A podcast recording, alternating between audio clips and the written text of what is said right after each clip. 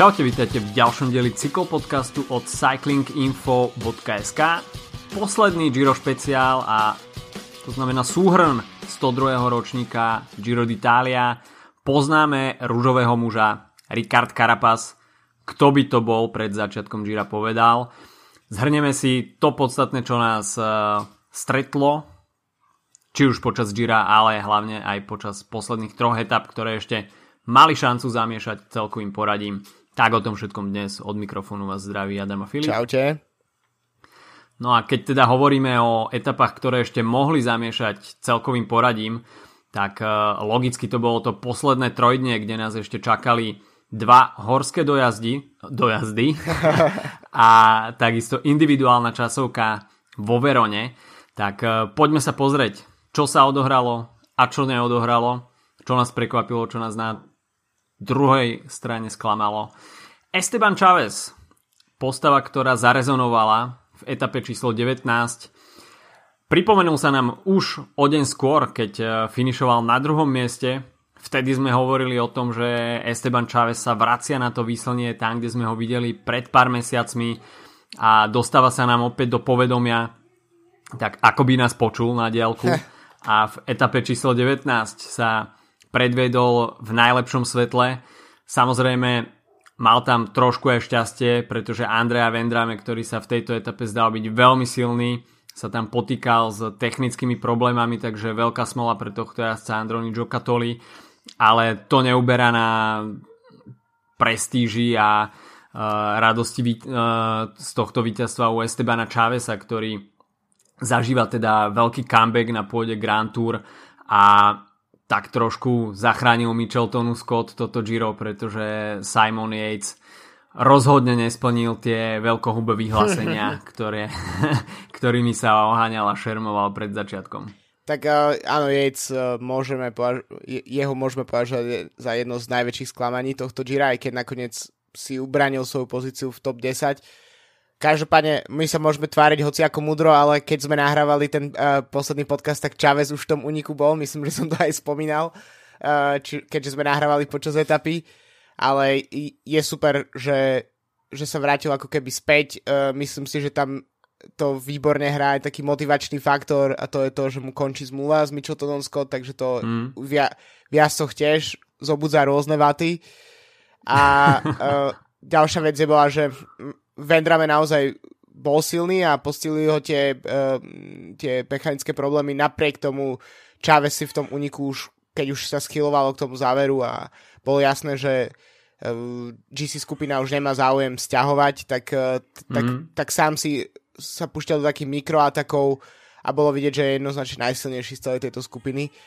Uh, až ma prekvapilo, že vlastne je to iba rok od toho, čo Esteban Chávez vyhral tú etapu na Gire, po ktorej sa všetko začalo rútiť, pretože mi prišlo, že tá mhm. pauza mm. bola ako keby o niečo dlhšia. Napriek tomu myslím, že teraz je ten pravý moment, aby všetky tieto starosti, tie, ktoré sa netýkajú zdravotných problémov, hodil za hlavu a, a pokojne išiel do ďalšej časti sezóny, pretože uh, Mitchelton Scott má veľké ambície, na Gire ich nesplnil a tým pádom potrebujú zabojovať o nejaké cenné víťazstva, ideálne v generálke na ďalších dvoch Grand Tour počas sezóny. No, Caleb Ewan je preč z Micheltonu Scott, takže uh, momentálne absencia nejakého silného šprintera, ktorý by prinášal etapové víťazstva ako na bežiacom páse. Čiže Michelton Scott sa bude musieť spoliehať na tieto Grand Tour etapy alebo na Grand Tour GC a teda Esteban Chávez zabezpečil aspoň teda jedno etapové víťazstvo na 102. ročníku Gira pre túto austrálsku pre toto austrálske zoskupenie. V GC sa nám po etape číslo 19 nezmenilo prakticky vôbec nič a všetko ostalo po starom. Ricard Carapaz stále takmer dvojminútový náskok na Vincenza Nibaliho a preto sme Ostro sledovali etapu číslo 20, ktorá bola poslednou horskou previerkou pre peloton eh, v tohto ročnom Gire a videli sme naozaj, že jednotliví asi majú v hlave určité scenáre a, ale nevideli sme nejakú zvýšenú aktivitu od Vincenza Nibaliho v priebehu etapy. V podstate celú svoju energiu sústredil na to záverečné stúpanie. A v podstate už keď sa na Paso Mangen uh, začalo stupňovať tempo, myslím, že to tam inicioval Miguel Angel López a pridali sa k nemu uh, Ricard Carapaz a takisto Mikel Landa, tak v podstate Vincenzo Nibali a Primož Roglič mali veľké potiaže reagovať. A v danej chvíli to vyzeralo tak, že pokiaľ sa Nibali naozaj nevyžmýka úplne v zjazde, tak môže nabrať ešte celkom solidnú paso, časovú stratu na pasorole a potom aj v cieľovom stúpaní. Takže na Mangene sa rozbehla celkom solidná akcia a Nibali to tam musel hasiť svojimi skvelými zjazdarskými schopnosťami. Čiže Nebol to Vincenzo Nibali, kto by nejako tvrdil muziku v tejto etape, nebol to Bahrain Merida, takisto to nebol Primož Roglič a už vonkoncom nie Jumbo Visma. Takže uh, Movistar si to tam veľmi dobre postrážil. Uh, v tých záverečných pasážach sme tam videli veľkú aktivitu Ricarda Carapaza, ktorý veľmi chcel pomôcť Mikelovi Landovi aspoň k etapovému víťazstvu a v podstate tam ťahal celú tú vedúcu skupinu, potlačil tam rukou Mikel, Mikela Landu, aby mu naznačil, že on ide do čela, on bude teraz ťahať, takže Rikard Carapaz tam pôsobil naozaj veľmi sviežo, nič nenasvedčovalo tomu, že tam bude dropnutý nejakým atakom Nibaliho. Movistar to tam zrežil, zrežiroval úplne dokonale a v podstate nejaké tie ojedinelé ataky Nibaliho, ktoré nakoniec prišli, tak e, boli v podstate iba takým planým poplachom na samotný záver, také chytanie sa topiaceho slámky. Mm, čakal som od Nibaliho niečo viac, možno Nibali čakal, že Karapas bude o niečo viac unavený. Jednoducho na tú poslednú etapu, kde si to možno všetko kumuloval tie plány, tak bolo to prímalo. Tak uh, ja by som povedal, že som celkovo nielen, že od Nibaliho čakal v tejto etape viac, ale celkovo som čakal od tej etapy troška viac. Myslím si, že ten uh, priebeh a výsledok podľa mňa nezodpovedal 20. etape, kedy mm. sú ešte v podstate nejaké ako jasné, Karapaz mal pomerne luxusný náskok, ale ešte nie sú karty úplne rozdané. Uh, toto by bola presne taká etapa niekde na proste začiatok tretieho týždňa, kedy, kedy sa ešte uh, favoriti ne, nechcú úplne vyžmykať a, a jazdia skôr opatrne. Mne prišlo, že proste väčšina jazdcov išla do toho fakt opatrne uh, a najväčšiu, za najväčšiu akciu tak považujem teda uh, to, ako uh, Superman López vyfackal, uh, vyfackal po, diváka po tom, čo s ním mal kolíziu, ktorú sme neúplne dobre videli, lebo tam troška spanikáril aj kameraman. Ja by som vyfackal toho kameramana. Hej, presne, akože toto, no. Uh, no a uh, Jan Hirt mimochodom, ktorý tam bol s Lópezom, tak uh, pre uh, Cycling Podcast hovoril že túto situáciu nevidel, takže ani od neho nemáme úplne presne, čo sa mi zdá byť dosť nepravdepodobné za na to, že tam bol asi, bol tam proste v tej sekunde, keď sa to stalo. Každopádne uh, to bola asi... Ale aj Pavel Sivakov sa k tomu v Cycling podcaste vyjadroval a tento videl a v podstate to komentoval tak sucho. No akože hovorím, no, pre mňa to bola najväčšia akcia. Uh, mimochodom, hrozilo vlastne uh, Supermanovi, že ho vylúčia kvôli tomu z pretekov údajne, mm-hmm. že sa tým nejakým spôsobom zaoberala disciplinárna komisia, pretože uh, pretekári nemôžu atakovať divákov. Uh, myslím si, že každý športový fanušik uh, ale musel súhlasiť s Lópezom a, a keď, keď proste Asi človeku áno. prasknú nervy, tak proste musí byť niekto na blízku, kto si to odskáče a takže, takže to, bola, to bola jedna z dvoch akcií. Druhá akcia bola to, ako luxusne Rogliča potlačil jeden z, z fanušikov, za čo Roglič dostal uh, e, 10 sekundovú penalizáciu. Mm-hmm. Mohol byť rád, že to nebolo viac, pretože by to možno bolo ešte o niečo tesnejšie v tom súboji o podium v, uh, v záverečnej etape. Ale samo o sebe páčil sa mi, páčil sa mi ako aktivitou tam hýril Tunnel Kangert, ktorému som mm-hmm. určite želal etapové víťazstvo aj Valentín Maduas, ktorý on potvrdil mm-hmm. veľmi, veľmi dobre Giro a to je tiež jazdec, o ktorom ja som teda nič nepočul pred, pred, týmto, pred týmito pretekmi a tak fajn, že sa ukázalo aj takto v posledných dňoch, ale inak popravde pre mňa uh, to, táto etapa trocha sklamanie. Ešte keď sa vrátime k Supermanovi Lópezovi, tak uh, naozaj toto bola téma, ktorá rezonovala po tejto etape asi ešte viacej ako to víťazstvo PA Bilba uh, a ten záverečný šprint s Mikelom Landom. Um, samozrejme Lópezovi tam hrozilo vylúčenie z pretekov, pretože UCI má uh, vo svojich bohatých pravidlách zakomponované aj to, že asi nemôžu atakovať na uh, či už fanúšikov, usporiadateľov alebo kohokoľvek. Samozrejme vrhá to potom zlý tieň na cyklistiku ako šport ako taký. Um, nevidíme to radi samozrejme, ale nevidíme radi ani konflikty s fanúšikmi. Samozrejme vedel by o tom rozprávať aj Vincenzo Nibali po minuloročnej túr. Tento raz sa to stalo Supermanovi Lópezovi, ale jednoducho, keď si ako tínedžer nenecháš ukradnúť bicykel bandou uh, kumpanov v Kolumbii a zmlátiš ich, tak jednoducho si toto nenecháš páčiť ani, ani od nejakého fanúšika na Gire, ktorý ťa tam zhodí z bicykla.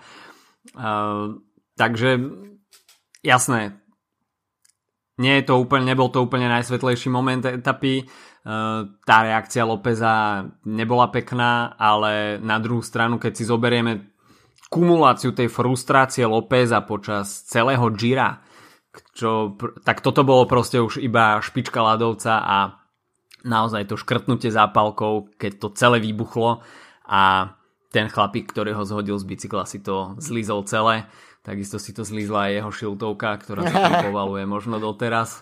A, takže na jednu stranu trošku vtipná situácia, na druhej strane nebola to úplne ideálna reakcia, takisto každý kontakt uh, fanušika s cyklistami, ktorý skončí pádom, je veľmi nepríjemnou záležitosťou.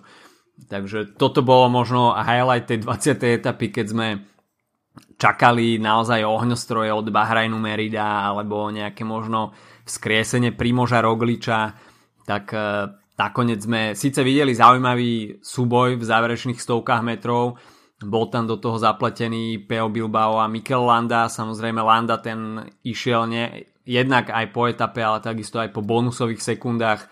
Mal určite vo vysielačke to, že Roglič je dropnutý vzadu a snažil sa ešte takýmto spôsobom nahnať nejaké sekundy e, pred tou záverečnou časovkou, pretože bolo jasné, že pokiaľ nezíska na Rogliča vyše minútu, tak e, v podstate Roglič bude stále virtuálne na tom pódiu.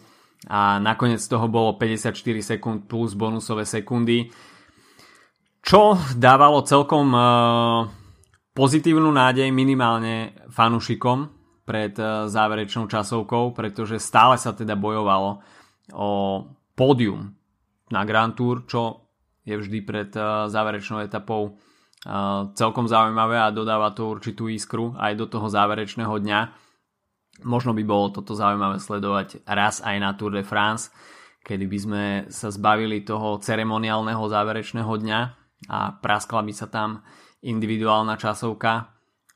Pre mňa za mňa aj zo pár okruhov iba na Champs-Élysées. bolo by to celkom zaujímavé. Uh, takže v GC pred uh, záverečnou etapou bolo stále ešte všetko otvorené minimálne čo sa toho tretieho miesta týka. Mikel Landa vystredal Primoža Rogliča, ale Roglič bol na dostrel a v podstate ten jeho jediný tromf v rukáve záverečná časovka mal ešte stále pred sebou. Áno, ale tak ako nebolo úplne všetko otvorené, pretože vlastne Carapaz uh, vstupoval už s tak l- luxusným náskokom do tejto časovky, že by musel naozaj záziť uh, počas uh, 17 km tak katastrofálne, že by... Spadnúť no, a presne dvakrát meniť bicykel. No, presne. tak uh, nakoniec uh, myslím, že mohol celkom s pohodou dojsť do cieľa v tej 21. etape a aj keď uh, tam stratil minútu alebo koľko nám Nibaliho, tak, uh, tak stále uh, úplne v pohode si poistil svoje prvé víťazstvo v Grand Tour a to je presne to, čo ako keby bolo definíciou toho, ako on odjazdil tú, tú, tú, tú, toto Giro. Proste absolútne bez jediného zaváhania. Mm. keď si to porovnáš, s, keď si spomínal vlastne, že aké Giro mal Superman López, tak to hmm. je naozaj na hojdačke stále proste mechanické problémy, pády, úniky, získavanie sekúnd, strata sekúnd. Pro, v Carapaz proste vyhral dve etapy, ešte popri tom stihol byť proste v byť pustený do úniku, kedy sa tam vlastne šachoval, keď sa tam šachoval medzi Nibalim a Rogličom a, a pozične sa tam jazdili, sa ne, nedokázali si opustiť koleso, tak, tak dokázal vlastne vytvoriť si ten rozhodujúci náskok, ktorý si udržal po celý zvyšok uh, pretekov, takže pre mňa to boli absolútne bezchybne zájazdené preteky, čo sa týka Karapasa a ten, uh, tá, tá individuálna časovka na záver uh, tak bola len potvrdením toho, pretože si to mohol dovoliť zajazdiť, nechcem povedať, že na pol plynu, samozrejme, to, to, to sa nepatrí, ale, ale nemusel ísť do takých riskov, ako napríklad uh, teoreticky som očakával, že možno Landa pôjde. Hoci, mm-hmm. hoci myslím, že Landa asi bol zmierený so svojou pozíciou a s tým, že, že, že to svoje miesto na pódiu stratí uh, a opäť skončí na Grand Tour 4. Veľká smola, opäť to bolo ani nie 10 sekúnd, tento raz to bolo 8. Samozrejme, v 17-kilometrovej časovke sa veľmi ťažko naháňajú sekundy na poslednú chvíľu podstate aj pri etape sme videli, že tie časové rozdiely tam boli veľmi malé. Absolútne sme asi neočakávali, že môže záverečnú časovku vyhrať Chade Haga Nie. zo Sunwebu, ktorý v podstate zachránil sám webu Giro aspoň čiastočne pri tom vypadnutí Toma Dumolána a pri tom okliesnenom startliste, ktorý nakoniec dokončil Sunweb, tak sa mi zdá, že to boli iba štyria ľudia Áno, štyria ľudia. Vik- Viktor Kampenerc bol určite smutným mužom dňa. Brúsil si zuby na časovky na tohto ročnom Gire, určite aj to bola motivácia pre neho, aby namieril svoje kroky na Giro a v podstate v záverečnej etape opäť prehral iba o 4 sekundy. V etape číslo 9 to bol s Primožom Rogličom, v etape číslo 21 to bol s Čedom Hegom a, a tak, takú tú frustráciu možno týmu Loto Soudal počiarkol Thomas de Hand, ktorý skončil 6 sekúnd za Chadom Hagom na treťom mieste. Tak uh, no, Thomas de Hand veľké prekvapenie, dvojité pódium v úvodzovkách uh, pre hmm. Loto Soudal tiež podľa mňa solidné prekvapenie. Campenarts myslím si, že musí odchádzať zdírať trocha s takou trpkou príchuťou, uh, pretože naozaj po tom, čo strávil polku sezóny tým, že sa pripravil na, na rekord v hodinovke, ktorý dosť teda dosiahol úspešne, ale myslím si, že uh, aj tým by bol rád, keby, keby ho videl na najvyššej pozícii v regulérnych pretekoch. Mm. A je to fakt smola. Myslím si, že túto to, bola, túto to bolo aspoň o niečo menej trápenia pre neho, pretože si aspoň neocedil celý deň v, v tom horúcom kresle pre, pre lídra pretekov. Tam väčšinu dňa naozaj sedel Haga ale uh, ani takisto ho nepripravili nepripravilo víťazstvo žiadne mechanické problémy alebo problémy s uh, roztlačaním a prevodmi mm. od, od technika, čo bolo uh, čo sa zdá, že to už bolo asi tak pred milión rokmi, ale to naozaj bola pomerne veľká téma na tohto ročnom Gire, uh, tá prehraná etapa Viktora Kampenárca. Takže um, ešte čo by, čo by som spomenul k tej poslednej etape, tak to bolo naozaj že ten záver, uh, respektíve to, tá arena, v ktorej, ktorej mm-hmm. bolo pódium postavené vo Verone, tak to je, bol podľa mňa jeden veľmi pekný jedna veľmi pekná kulisa pre Giro a ideálne miesto na záverečný ceremoniál a podobne. Takže na to sa pozeralo tiež výborne. A Vincenzo Nibali podľa mňa je taký ako malý víťaz tejto etapy, aj keď už tam o nič nešlo, ale to, že zajazdil ešte o 3 sekundy rýchlejšie ako Roglič, tak, tak ukazuje, že, že naozaj bol výborne pripravený na toto Giro a možno mu fakt chýbalo nejak ako Uh, možno nejak rok, dva, tri menej na to, aby, aby vedel s tým svojim zabijackým inštinktom ešte tak ako pracovať uh, tak, aby, aby naozaj zasadzoval tam väčšie rozdiely v, v situáciách, kedy atakoval. Takže, takže podľa mňa to je, to je najväčšia škoda Vincenza Nibalio. Ešte, až by som sa vrátil k individuálnym výsledkom tej časovky, tak e, jednoznačné pozitívum minimálne pre českú cyklistiku. 6. miesto Josefa. Černého, mm-hmm. ktorý stratil iba 11 sekúnd. Takže perfektný výsledok pre aktuál, ešte stále aktuálneho českého majstra, či už e, v hromadnom štarte alebo v individuálnej časovke. Takže na svoju prvú Grand Tour naozaj asi nezabudne a v podstate čítal som s ním rozhovor, tak e, niektorí mali veľké pochybnosti pred štartom Grand Tour, že či vôbec dokončí. Na druhú stranu, aj keď mal určite ťažké dni v horách, tak e, keď sa po 20 dňoch ešte dokážete takto vymačknúť na záverečnú časovku, tak je to veľmi dobrý prísľub pre Josefa Černého do budúcnosti, takže v CCC s ním určite budú rátať aj na takýchto ťažkých pretekoch, akým Giro, Italia určite, určite je. No a môžeme si teda zhrnúť, čo sme videli počas tých 21 dní. Boj o rúžovú máme teda za sebou Ricard Carapaz, ako si už spomenul, nemal nejaký vyslovene zlý deň. Samozrejme ten úvod Gira nebol pre ňo úplne najlepší a v podstate aj tomu nejakým spôsobom umožnilo bojovať aj v tej etape číslo 4 o, o etapové víťazstvo. A potom sa tak e, jednoducho dostal do nejakého úzadia a v tej druhej polovici ako keby na ňo zvyšok favoritov na, e, úplne zabudol. A dá sa povedať, že Vincenzo Nibali stratil tohto ročné Giro tým prekoučovaním v etape číslo 13 a 14, keď sa pozeral na seba s Primožom Rogličom a dovolil Karapazovi odísť, ktorý získal nakoniec ten rozhodujúci čas a pri súhre Movistaru, ktorá nie je úplne bežná, ako to poznáme z ostatných rokov a v podstate tento raz to bolo niečo naozaj ojedinele, že Mikel Landa bol ochotný spolupracovať a obetovať sa pre ten tímový úspech na úkor nejakého, dajme tomu, svojho pódia, tak uh, jednoducho Nibali a spol už nenašli zbraň na Ricarda Carapaza. Uh, čo to znamená pre možno ďalší vývoj sezóny? Tak uh, Movistar je asi už zahojený na tento rok hm. a Nairo Quintana bude možno pod menším tlakom a reálne možno od neho uvidíme aj nejaký výsledok. Eh, ale keď si zoberieme, že v podstate Ricard Carapaz bol nejakým mužom číslo 3 na tohto ročnom Gire, eh, keď tam rátame ešte aj Alejandra Valverdeho, ktorý plánoval štartovať, eh, tak v podstate po vyradení Valverdeho stále bol iba nejakou tímovou dvojkou a v podstate až počas pretekov sa z neho stala tímová jednotka.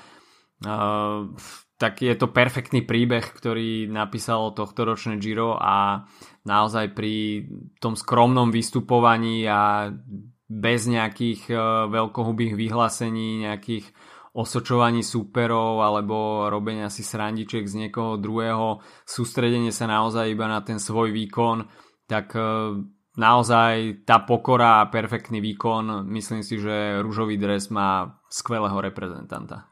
Určite, tak uh ja som vždy zástanca aj fanúšik toho, keď si oblečie dres lídra nejaká nová krv.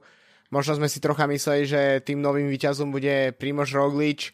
O Karapazovi sme sa popravde vôbec nerozprávali. Hmm. A to, na, to vlastne je tak tiež také podľa mňa definícia tohto Gira, že každý zabudol mm-hmm. na Karapasa, vrátane novinárov, cyklistov, proste iných tímov. Všetci proste na ňo zabudli a pritom v Lani skončil štvrtý, čiže a vyhral Hej. etapu. Takže vlastne uh, neviem, myslím si, že keď, keď vyhral tú etapu pred Calebom Juvenom na začiatku Gira, tak sme sa bavili o tom, že, že OK, tak uh, teraz má si odškrtol niečo zo svojho to, čo chcel dosiahnuť a teraz sa môže plne sústrediť na pomoc Mikelovi Landovi. No tak uh, beriem späť všetko, čo som povedal v, tej, v tejto kategórii, pretože Karapaz naozaj zájazdil ako líder. Landa si splnil veľmi dobre svoju pozíciu a pre Ekvádor krajinu, ktorá, ktorá v podstate nemá žiadnu výraznú cyklistickú kultúru a v podstate jazdci, ktorí sa chcú presadiť, tak musia ísť cez susednú Kolumbiu. Tak, uh, tak, je to, tak je to veľká vec. A bol by som fakt rád, keby, keby v Ekvádore využili toto víťazstvo a spustilo to tam mm. nejakú vlnu, pretože si myslím, že by sme mohli mať za chvíľu nových Kolumbícov, za chvíľu, možno za 10, za 15 rokov v pelotone proste obrovskú, obrovské prehršte nových Kolumbicov po, po podobe Ekvadorcov. Tak, ale na druhej strane sú aj krajiny, ktoré nedokážu svoj potenciál takýmto spôsobom využiť. Myslím si, že obidvaja pochádzame z jednej z tých krajín. uh, takže, uh, takže uvidíme, no. Samozrejme, mohol by to nakopnúť Ekvador k veľkým výsledkom, k veľkej propagácii cyklistiky u mládeže. Jasné, Juho, Južná Amerika je kontinent, ktorý je schopný produkovať veľké cyklistické mená, byť Kolumbia, ale samozrejme chcelo by to rozšíriť tú cyklistiku a uh, cyklistiku ako šport, ako taký uh, do celej Južnej Ameriky, nielen teda do Kolumbie, ale uh, v podstate Andy sú asi perfektným miestom na to, aby sa tam rodili špičkoví vrchári. O tom asi nie žiadnych, žiadnych pochyb. Takže určite to môže naštartovať vlnu, bolo by to veľmi pozitívne, ale samozrejme vidíme príklad aj zo Slovenska, že hoci máme tu viacnásobného majstra sveta a víťaza za chvíľku XY zelených dresov na Tour de France, tak eh, nezaručuje to automaticky to, že sa dočkame v priebehu ďalších rokov nejakého rovnocenného následníka. Samozrejme o to ani nejde, ale v podstate stačilo by keby, že sa rozšíri tá cyklistická základňa natoľko, že pravidelne by bola krajina schopná poskytovať v World Tour týmom dvoch, troch, štyroch, piatich jazdcov, to si myslím, že na takú malú krajinu by bohate stačilo. Mm. Ale okej, okay, zachádzame trošku do uh, inej problematiky. Vincenzo Nibali, ako si už spomenul, tak eh, eh, je takým možno eh, morálnym výťazom tej záverečnej časovky. Určite chcel na tohto ročnom Gire dosiahnuť viac, chcel siahnuť na ten tretí rúžový dres vo svojej kariére. Samozrejme, jemu už hodiny tiež týkajú a nemá pred sebou roky 10 ročia kariéry. Naozaj to už bude tomu bude čo chvíľka koniec, takže Vincenzo Nibali chcel pretaviť aj túto možnosť, predstaviť sa na Gire na ten najvyšší stupienok, nakoniec to nevyšlo. Možno pokiaľ by bol trošku aktívnejší, nesústredil sa toľko na konkurenciu, ktorá bola tých zvučných mien, ale ako si už spomenul, všetci sme zabudli na Karapaza. Aj Vincenzo Nibali, aj celý Bahrain Merida zabudli na Karapaza a to sa mu stalo v podstate osudné. Primož Roglič, tak to bola postava, ktorá bola skloňovaná počas celého prvého týždňa od úvodnej časovky až do časovky číslo 2 eh, v etape číslo 9 a v podstate pred prvým rest day sa o ňom rozprávalo, že už má jednu ruku navlečenú v hm. rukave ružového dresu, ale naozaj to Giro začalo až po tom prvom rest day a v podstate Roglič tam začal strácať pôdu pod nohami Určite veľkým faktorom bolo aj to, že nemohol sa oprieť o silný tým, ako to bolo v prípade Ricarda Carapaza alebo Vincenza Nibaliho. V podstate Roglič absolvoval väčšinu času na vlastnú pesť, musel si poradiť sám, chodiť si pre bidony sám, autá tam neboli vtedy, keď mali byť. Takže všetko hralo, dá sa povedať, proti nemu a v takejto situácii premiérové pódium na Grand Tour si myslím, že je celkom fajn pre tohto slovenského jazdca. Bývalého skokana na lyžiach. Mimochodom. Uh, nie, určite je to veľký výsledok. Uh, v podstate Roglič bol hlavným menom tých prvých, dní, prvých možno dvoch týždňov, potom už postupne sme mu venovali trocha menej pozornosti, keď už, keď už bolo jasné, že alebo ťažko povedať, že bolo jasné, ale už bolo tak evidentné, že už tá forma ide trocha skôr smerom dole.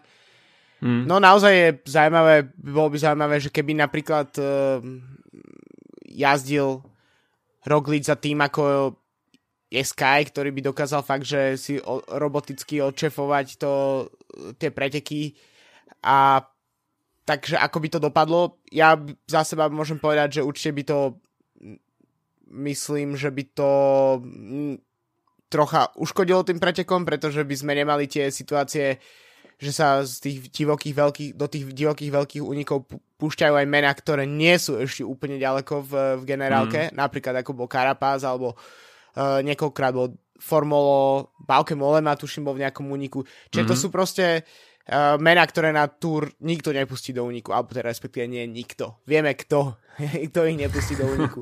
A to je, to je vlastne ideál, že, že naozaj Movistar bol veľmi silný, ale keďže on v tomto týme jazdia inak ako, ako v Ineose, tak uh, ten priebeh funguje trocha inak a zároveň všetky ostatné ďalšie týmy boli nie až tak silné. Možno Astana ešte sa naozaj mohla spolahnuť na veľmi silný tým, ale zase mali lídra, ktorý, ako sme sa bavili, mal množstvo rôznych problémov, ale všetky ostatné týmy proste boli uh, nejakým spôsobom oslabené alebo nedokázali si odšefovať tie preteky tak, aby, aby to bol vlastne nejaký robotický priebeh toho posledného týždňa.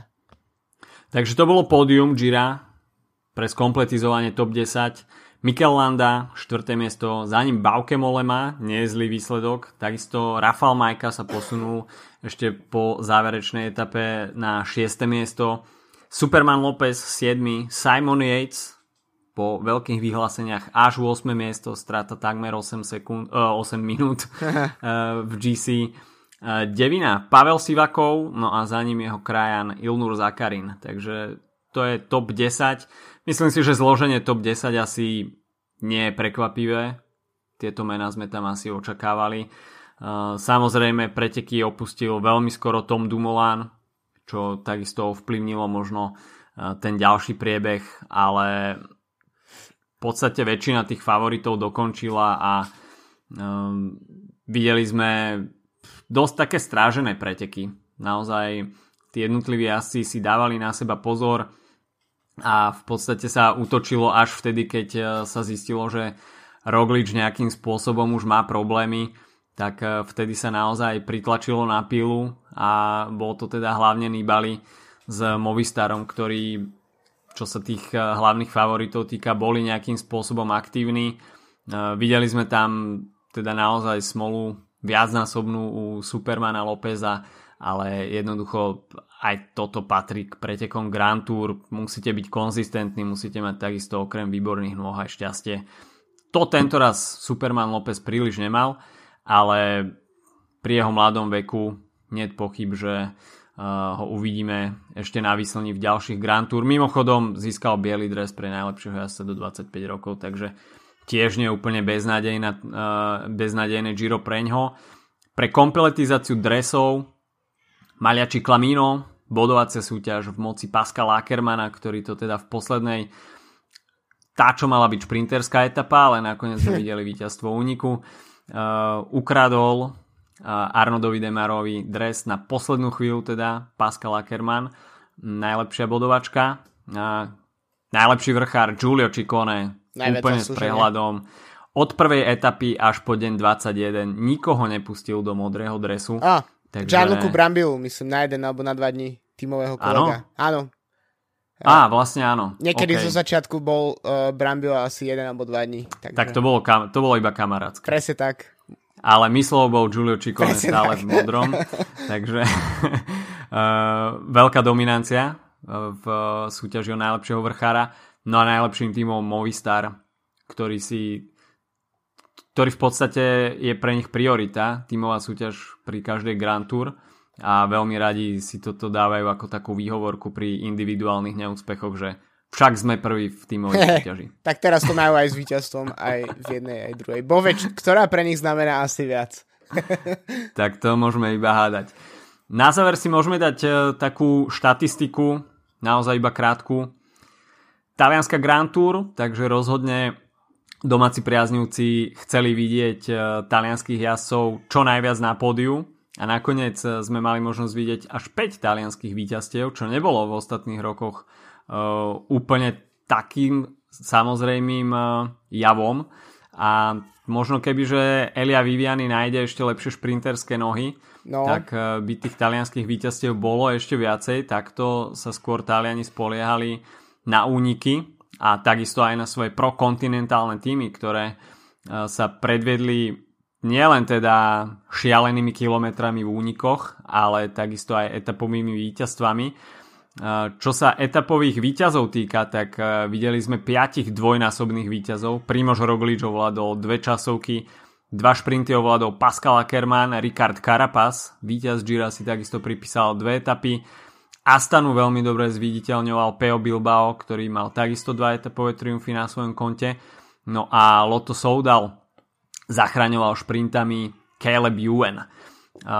Čo sa rúžového dresu týka, tak Primož Roglič v ňom strávil 5 dní, potom ho vystriedal Valerio Conti na 6 dní, Jan Polanč mal tú čest obliekať uh, Malia Rosa 2 dní, no ale Ricard Carapaz tak tomu patrilo posledných 8 dní a nikto ho nedokázal zosadiť z trónu ani po časovke vo Verone, takže právom mu patrí ružový dres 102. ročníka Gira.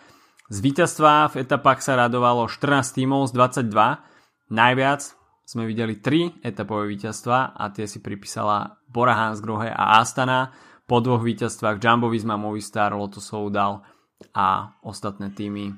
Keď si už teda pripísali etapové víťazstvo, tak bol z toho iba jeden etapový triumf.